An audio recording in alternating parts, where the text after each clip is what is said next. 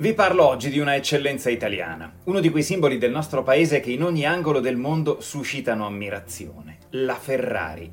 Il cavallino rampante, un marchio internazionale che certifica un sogno, quello che ogni guidatore di auto o pilota prima o poi ha, ovvero avere le mani su un volante di una Ferrari.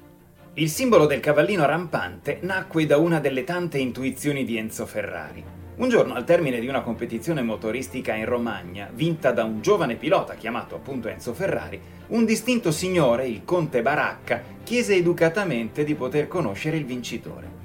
Tra i due nacque un rapporto di amicizia e quando il conte presentò a Ferrari sua moglie, Paolina Baracca, la contessa comprese subito di trovarsi di fronte ad un uomo fuori dal comune, esattamente come fuori dal comune era stato suo figlio, Francesco Baracca, il leggendario aviatore diventato eroe di mille battaglie nei cieli della Grande Guerra. Il simbolo che Baracca portava sulla carlinga del suo aereo era proprio un cavallino rampante. La leggenda narra che Baracca lo prese come fosse uno scalpo da un aereo nemico tedesco dopo averlo abbattuto e il cavallino rampante era il simbolo di Stoccarda, città di produzione di automobili. Ferrari ringraziò e capì che quel cavallino poteva davvero diventare il simbolo della sua scuderia. Gli aggiunse lo sfondo giallo, il colore della sua Modena. Enzo Ferrari si autodefiniva un agitatore di uomini e di talenti. Non era un ingegnere, non era un progettista, ma sapeva immediatamente fiutare il talento negli uomini. E quando lo riconosceva, voleva che quell'uomo lavorasse per lui.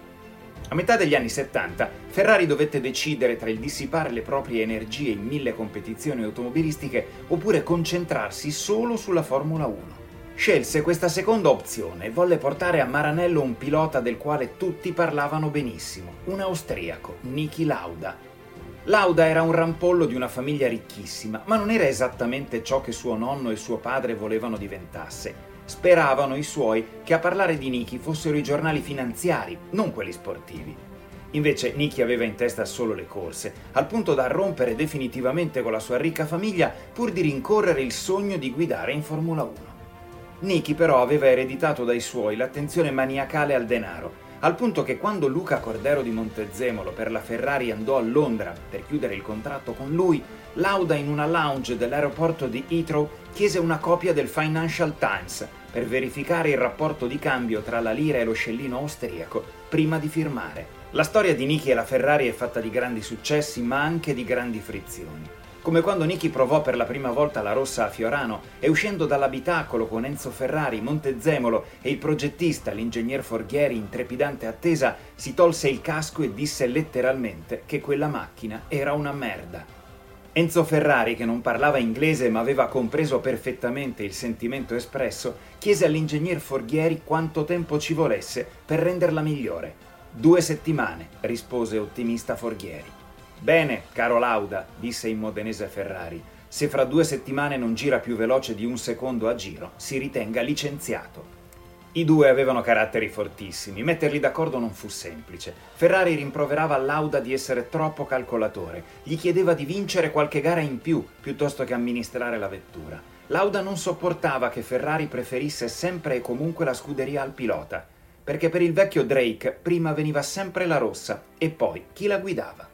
Già, il Drake. Il soprannome glielo diedero gli inglesi. Lo avevano paragonato a Sir Francis Drake, l'ammiraglio agli ordini di Sua Maestà la Regina d'Inghilterra, primo inglese a circumnavigare il globo e soprattutto eroe quando batté l'invincibile armada spagnola. Drake aveva un anello sul quale era incisa la scritta Sic Parvis Magna, ovvero dalle piccole cose nascono le grandi imprese. Lauda fu protagonista dell'incredibile rogo del Nürburgring e il vecchio Ferrari, che la gara l'aveva vista in televisione, quando raggiunse al telefono il direttore sportivo Daniele Audetto, che era in ospedale al capezzale del povero Niki, ustionato in ogni parte del corpo e al quale era già stata imposta l'estrema unzione, chiese innanzitutto con chi la Ferrari potesse sostituirlo per le gare restanti. E solo al termine della telefonata Enzo chiese: E quello là come sta? Un rapporto così non poteva che chiudersi in maniera burrascosa. Lauda aveva conquistato con due gare d'anticipo il mondiale del 77 e dopo il trionfo aveva chiesto un incontro immediato con il Drake, il quale aveva preparato un'estensione del suo contratto con un considerevole aumento economico. Lauda si presentò a Maranello e liquidò la questione in pochi minuti.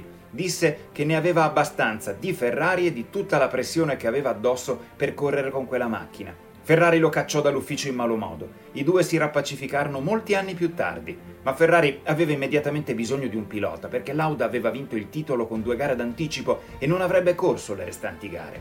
Ferrari si ricordò di un Gran Premio di Silverstone dove su una McLaren aveva guidato un ragazzo canadese del quale non ricordava nemmeno il nome chiese referenze a un ex pilota della Rossa, il neozelandese Chris Amon, il quale disse a Ferrari che quel canadese al massimo aveva guidato delle slitte sulla neve, ma che aveva dentro di sé qualcosa di eccezionale e che se c'era da pestare sull'acceleratore, Gilles Villeneuve era il suo uomo.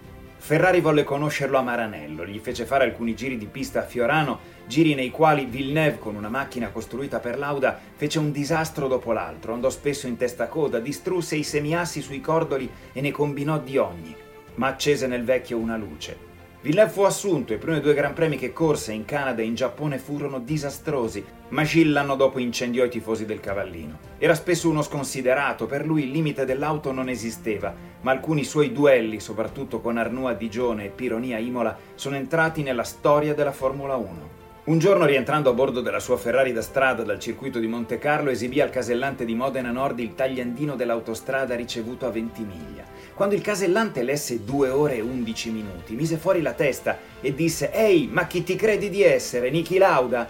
E il piccolo canadese abbassò con sicurezza il finestrino e rispose «No, sono meglio, sono Gilles Villeneuve». Gilles fu decisivo per il successo del sudafricano Jody Scheckter nel mondiale del 79. Aspettava la sua occasione, la chance per essere prima guida della Ferrari, avere tutte le attenzioni della scuderia.